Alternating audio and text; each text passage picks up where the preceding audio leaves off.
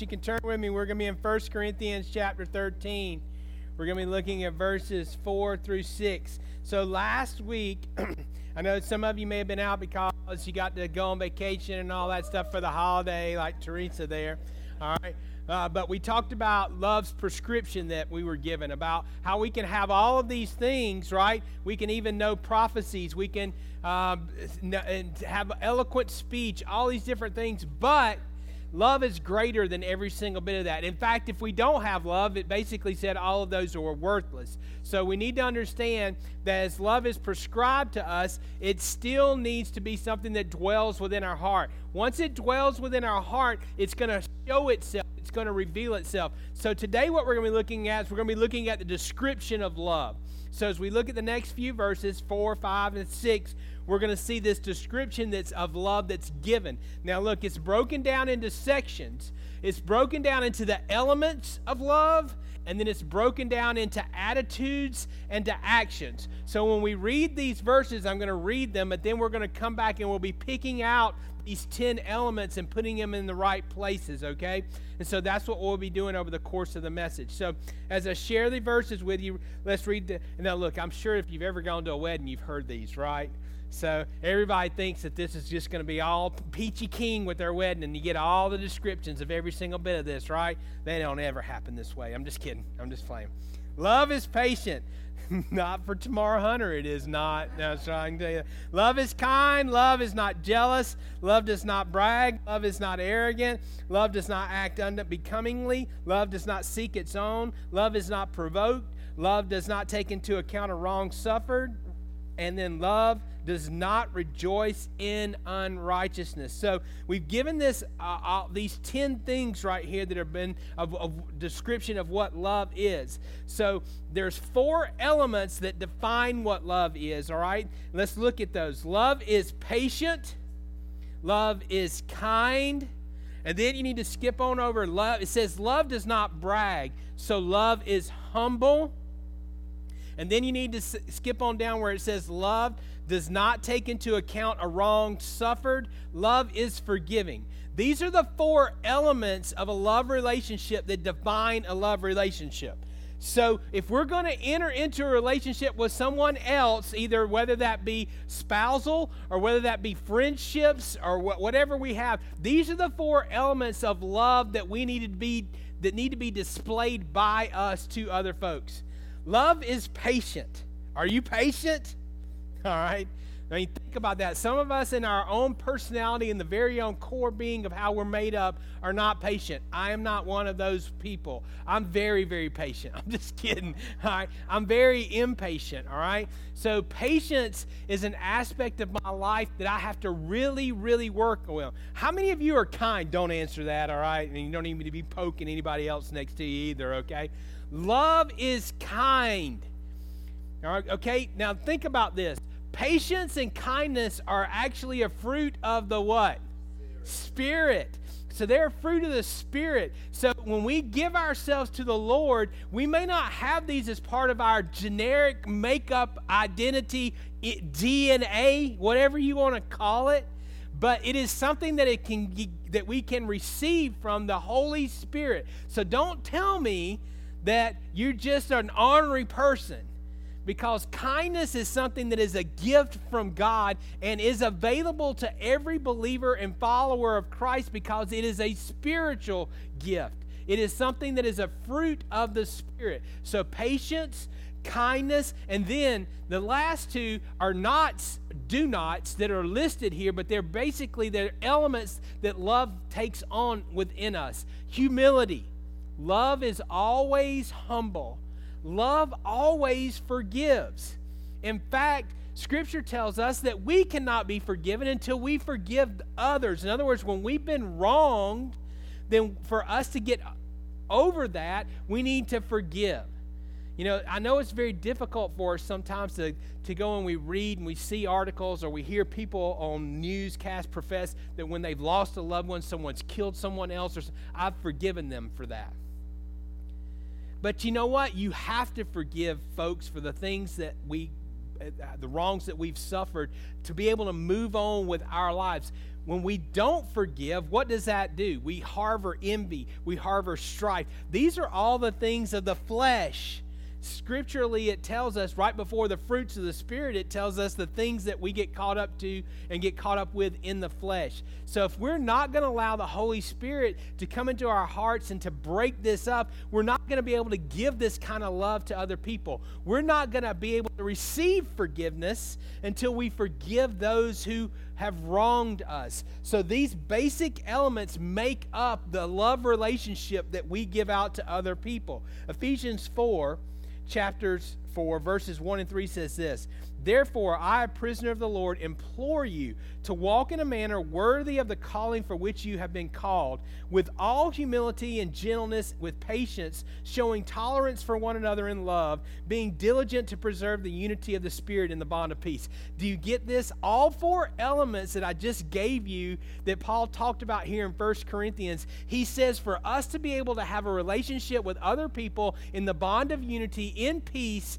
we have to have every single bit of that. He just says it. The same words are there. He, in fact, some of them, are, if gentleness is kindness, and then showing tolerance for one another in love, and being diligent to preserve the unity of the Spirit in the bond of peace. Every single bit of this. So in other words, if we're going to walk in the manner to which God has called us, we have to have this kind of love that is described in First Corinthians in our lives. We cannot be a unifying, peaceful part of the body of Christ without it. So if we're going to be prideful, we're not going to function properly. If we're going to be unforgiving, we're not going to function properly. If we're not going to be kind, or we're not going to be patient, then guess what? We're going to mess up that bond of peace. This is how we can tell within the congregation what's going on in the lives of people. When our love relationship is upset, somebody has upset that balance, and it has become upset not necessarily because they're a bad person, but in their heart. In their heart, they've lost the love. And when we lose the love, then we mess up everything else. Or basically will cause discord. Not necessarily that we break everything up, but we cause discord because of our lack of love. So, who are you responsible for keeping in check for this kind of relationship?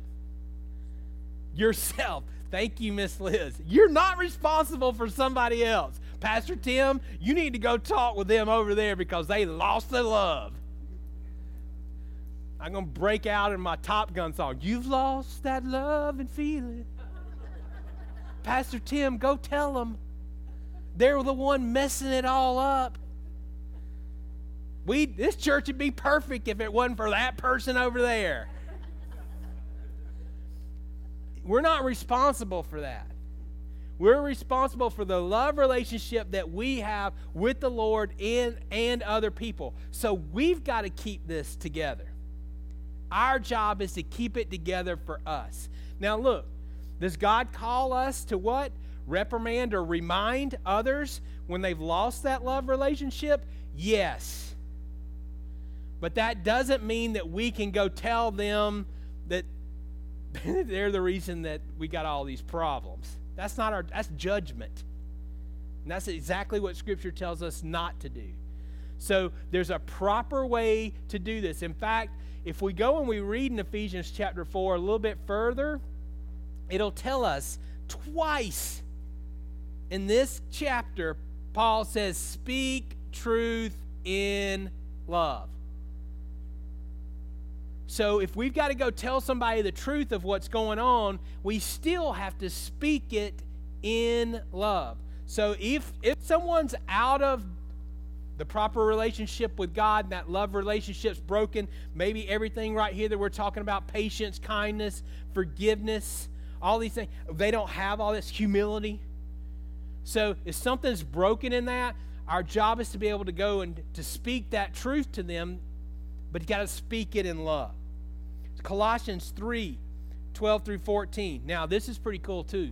Let me just tell you this. And you can write this down kind of in the margin of your notes if you want to know this. I don't know if you want to know this or not. But sixty percent of all the truths that are told in Ephesians are restated in Colossians.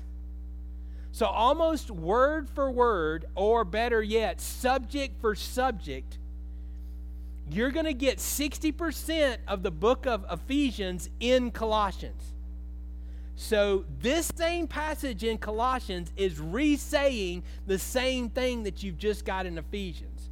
So, as those who have been chosen by God, holy and beloved, put on a heart of compassion, kindness, humility, gentleness, and patience, bearing with one another and forgiving each other, whatever has a complaint against anyone. Just as the Lord forgave you, you should, so also should you. Beyond all these things, put on love, which is the perfect bond of unity. Is that not saying the same thing?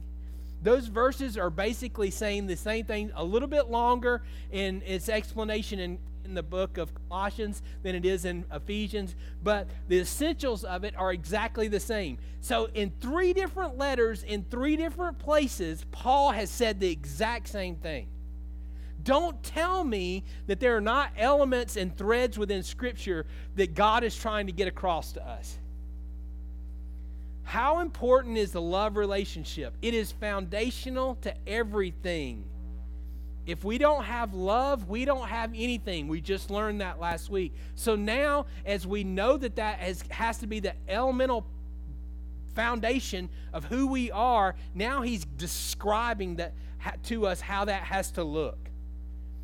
And why is that important? Because there's not going to be any peace, nor is there going to be any unity. What's another name for unity? Harmony. Harmony is another name for unity. So if we want to be harmonious as a body of Christ, if we want to be harmonious in the, in the message that goes out to the world, there has to be unity. There cannot be discord. And it's our job to keep that relationship right with God and then keep that relationship right with others. And if others are out, are broken, are in discord, then it's our job to try to get them back into that, but not judge them for what's going on. Okay? Everybody see that truth? Because if we don't have this foundation, then it's not going to come out in our attitudes, and it's not going to come out in our actions. And that's where we're going next. So is everybody good? Just nod with me, okay? Just, even if you're faking it till you make it because you want to go home at twelve, just shake your head with me, all right?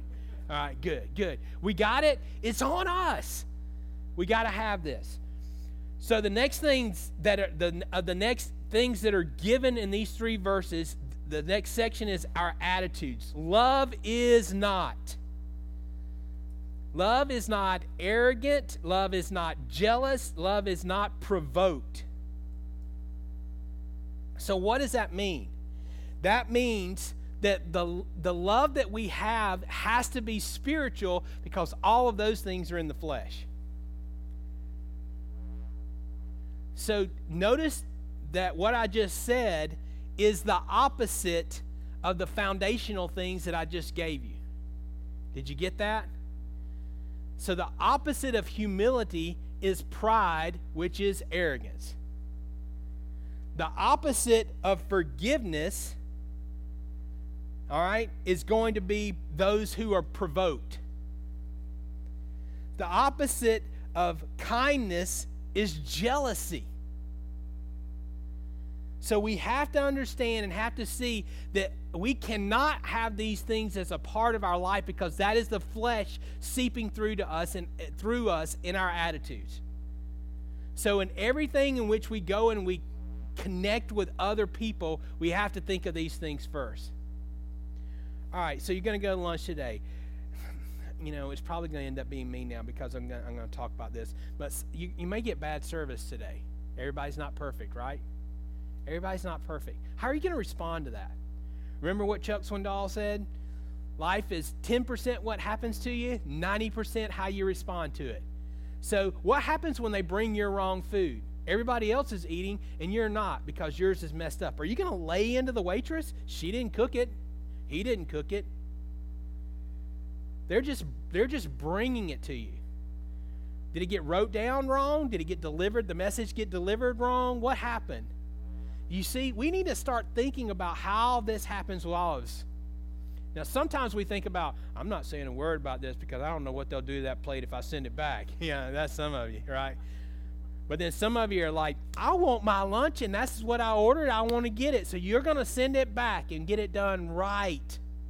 But how you do that, it's how you respond, makes all the difference in the world. There's a restaurant that we've gone, we go to, and we go to a lot. And so over the last few times that we've gone there, twice our order's been messed up. But I want to tell you this, each time we've been patient, we've been kind, we've been forgiving, and you know what? They have given us free meals each time. I'm not saying that they're going to always do that to you, but they know this. They see this. You're their customer, and how you respond, and then they respond back. Do you get this? It's reciprocal in the relationship. We want people to love us, but we don't want to love other people. I want you to love me, but I want to treat you like I'm feeling right now, and I'm a raw nerve. So just back off, Jack. But love me. Love me anyway. It doesn't happen that way, does it? When people see us this way, they go, whoa, not going in there. And you've been there. You know that, right?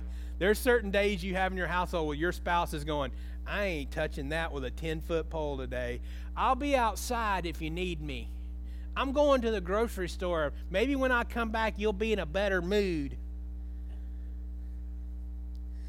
We want someone to love us and respond to us in a forgiving, loving way, but we don't want to show that towards someone else. It doesn't happen that way.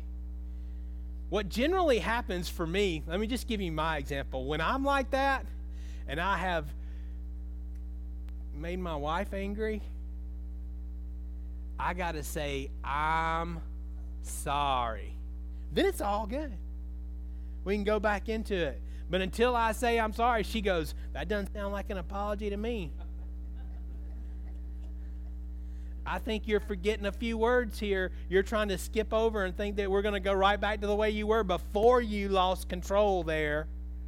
But we got to get this back, put this back in order. It, you need it, don't you?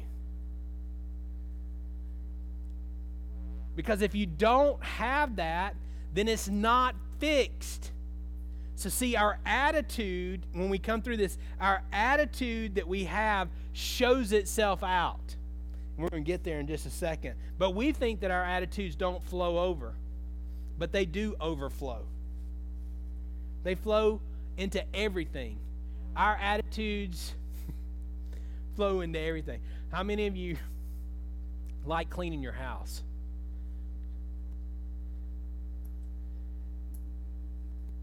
Nobody likes to clean their house, right? I tell you what, the chore around our house that everybody hates is dishwashing. We got a dishwasher. But loading and unloading that thing, you would think that I had asked somebody to go into Hades itself and spend time there. I have not. Just load the dishwasher. I'll put the soap in there and turn it on for you. Just do it. Nobody's, everybody's like, ugh. But you know what? Nobody has a problem fixing the food and throwing the pan in there. You know what I mean? Throwing the pan in the sink or the dishes or the cups or whatever that's being used. It's always in there. Show some love to those around you. And be the sacrifice and do what needs to be done. I'm sorry. Fixes the relationship. You know what? I put these dishes in the sink. I'm okay with putting them in the dishwasher. Whatever it might be for you, if we had a love attitude, then it would bring us, catch this now, latitude with everybody else. The wrong attitude gives us no latitude with anybody else. So if we want people to give us some grace, we have to show some grace. If we want people to give us some mercy, we have to show. That's the Beatitudes. Get it? There's a thread again. These same things that are being spoken here have already been spoken by the Lord. And those are words in red, which means they're really important. Jesus said it. Get it done. All right? Make sure we got these relationships right. So what does Scripture say? James says this in chapter three, verses sixteen and seventeen. For where jealousy and selfish ambition exists, there is what? Disorder and evil in every evil thing. But the wisdom that is from above is pure and peaceable and gentle and reasonable, full of mercy and good fruits, unwavering, without hypocrisy.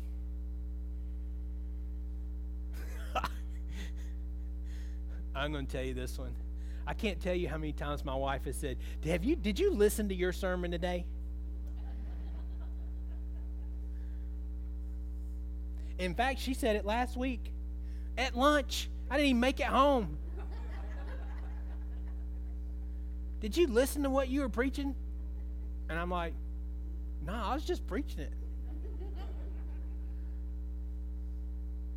So, I mean, think about it. We can say it all we want to, but it's hypocritical when we can't what? Show it. When we can't show it. Colossians three two. Set your mind on things above, not on the things that are of this earth. Remember, spiritual things, spiritual mindset versus a flesh mindset, things of this earth. Philippians four eight. Finally, brethren, whatever is true, whatever is honorable, whatever is right and pure, whatever is lovely, whatever is of good repute, if there is any excellence, if there is anything worthy of praise, dwell on these things. Don't be a negative Nelly.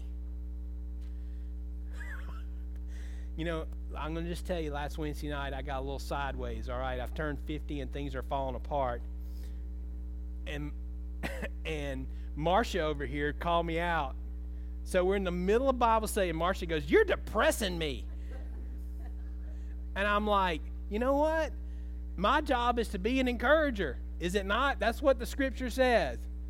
Stop dwelling on liver spots and whatever else they call these things, and, and how my hair's falling out in certain places and growing in other places. And I'm like, I didn't even know I had hair there. What is up? How does an ear hair get that long, you know? And I can't grow it right here anymore. It just needs to go three inches over, and it'd be in the proper place. Do you get what I'm saying? But it happens to every single one of us. I can either sit here and dwell on this junk that's of the flesh, or I can be of the Spirit and have the right mindset and be an encourager. Be, think about the pure things, the holy things, the righteous things, the good things, instead of dwelling on the bad things. All right? So, love is not jealous, arrogant, or provoked. Love does not, here's the actions. Love does not act inappropriately, selfishly, or evil. What does it say there? It says up in the passage, does not act unbecomingly. Does not, uh, where's the other one? Um, does not rejoice in, un, in unrighteousness. Okay? So, does not seek its own. So, as we act, we need to understand that we act the right way. So when our attitude becomes right, when foundationally we have these love aspects in the right place, we're patient, we're kind, we're forgiving, we're humble, then our attitudes get in the right place. And then our actions will be right. If not, we're going to cause discord and our actions are going to be wrong. We're going to act unbecomingly. Well, Pastor Tim, I saw Deacon such and such down at the bar the other day. What was he doing down there? Drowning some pain. That's what we do. We self-medicate ourselves. He's down at the bar. I'm in the back eating a pound of chocolate. It's the same thing. I'm self-medicating myself to make myself feel better. None of you do that, right? None of you eat wrongly because uh, it's an emotional thing, right?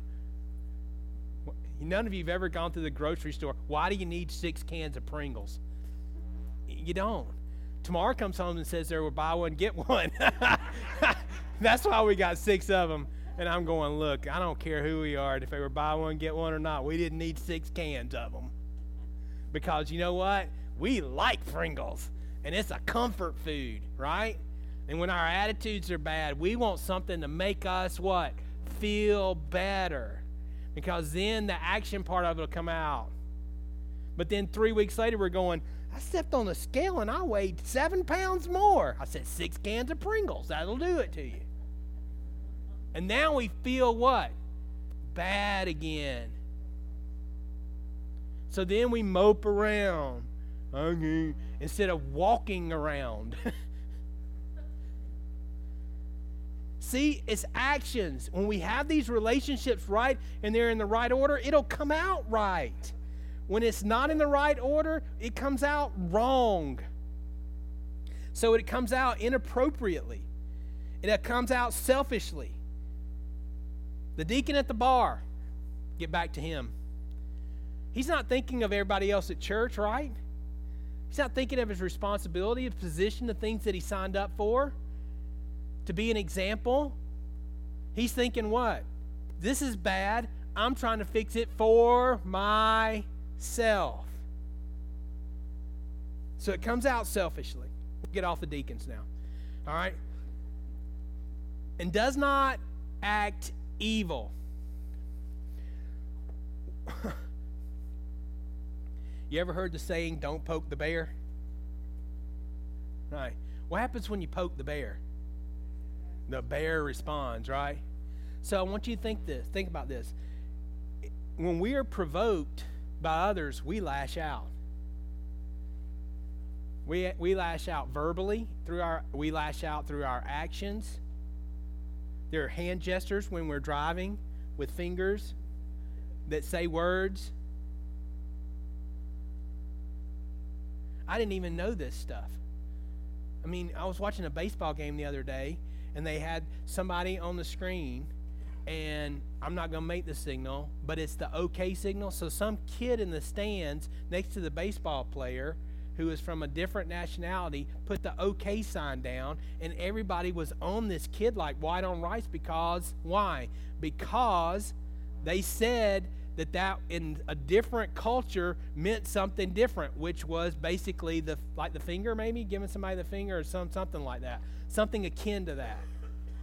So this kid thought he was doing the okay sign, but the, let me tell you, you go to a foreign country, don't do okay, do a thumbs up, do something else, because in some cultures that's not acceptable. So our actions mean things even when we don't even know they mean things, right? Words come out. You can't take them back. So when we lash out because we've been provoked, we will act out in evil. We will not act out in righteousness. I gave this in Sunday school today. This came from one of my seminary professors. I thought this was good. Maybe this relates back to the deacons. He said this, if anybody gets in, in with a pig, everybody gets dirty. Y'all not laughing. That was a deacon joke. You get it? Everybody that gets in the pen with the pig gets dirty. So the only way you keep yourself clean is to what? To stay out of the pen. Stay out of the pen. So you don't get in there. You don't lash back out. You don't respond when you've been provoked. See, the attitudes that's there, you can stop it. But when we don't stop it, it comes out in actions. It comes out in bad words and bad deeds. It comes out in things that we don't even think sometimes because we don't even know culturally what some of those things mean. We need to be on our guard. In fact, Scripture says this, on your guard all the time, so that we will respond appropriately, not inappropriately. Scripture says this in Philippians chapter two, verses three and four. Do nothing from selfish or empty conceit, but with humility of mind regard one another as more important than yourself. Do not merely look out for your own interests, but also the interests of others. What if we always thought about that before we spoke? or before we did something. Don't act in your own selfish desires, but always thinking of other people first. Hmm.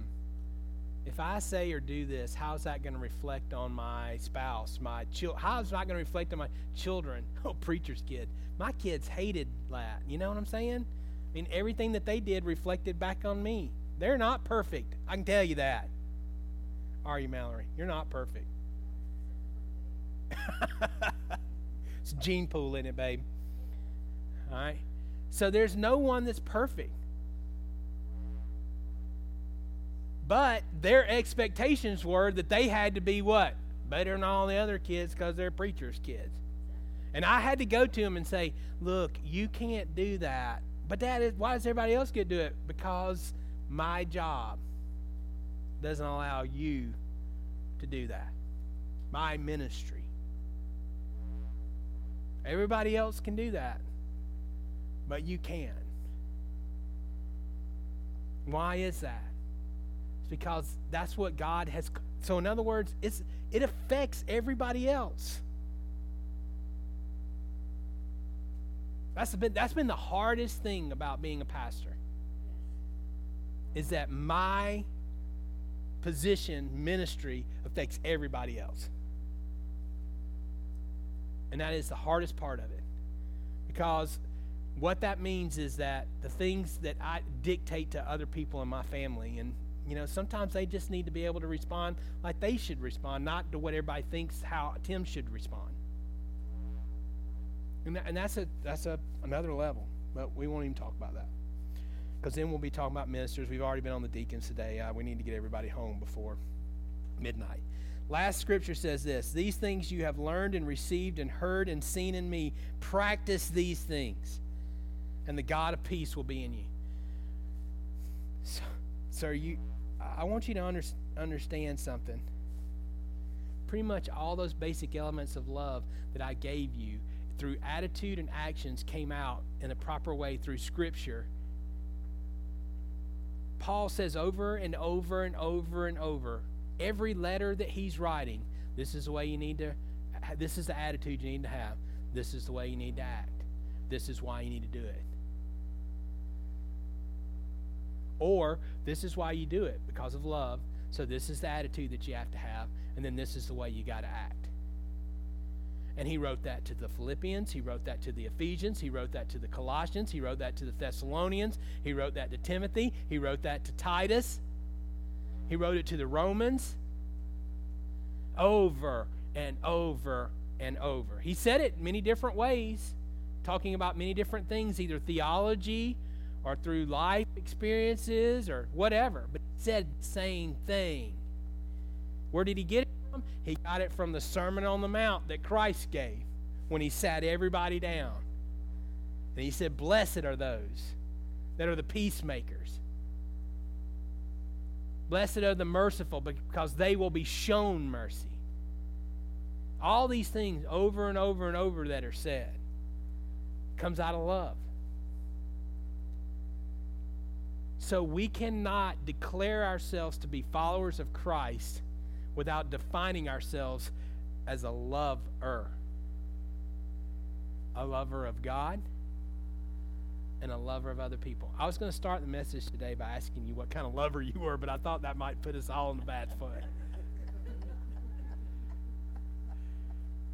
See, you would have got the wrong intentions if I'd have done that at first, but now at the end you're like, what kind of lover am I?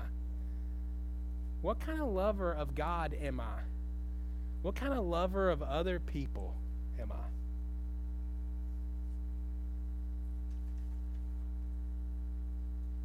The description's right here. If we don't meet that description, we're out of balance in our love relationship. Whatever that is, we need to fix it. If you're impatient, you gotta learn patience. If you're not really kind or gentle, you need to learn some mercy. If you're unforgiving, you need to learn how to forgive. And guess what? If you're prideful, God's going to teach you some humility. All, and God's just going to keep sending it over. Like my wife said, you keep failing. You wouldn't have to do these things over and over again if you would get it right. But you keep flunking, Tim. Because you're impatient and you won't and you won't show patience, guess what you got to do? You got to go back and do it all over again. And then you got to learn it. And one day you'll be set free from it because you'll learn it.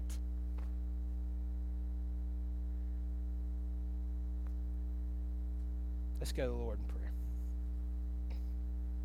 Father, I thank you so much for this day. I thank you for your love for us. You loved us so much that you did not leave us in our sin.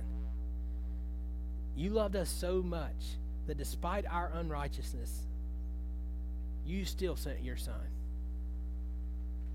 to die for us. You even showed us love through his life, the ultimate sacrifice. His life laid down for us. You describe love to us so that we can have the proper attitudes, so that we can respond the proper way. But Father, we still need help. We need help every single solitary moment of every day. Because it's our natural set is to think about ourselves. Our natural set is to revert back to our gene pool or the way that we were raised or all the inadequacies that we have.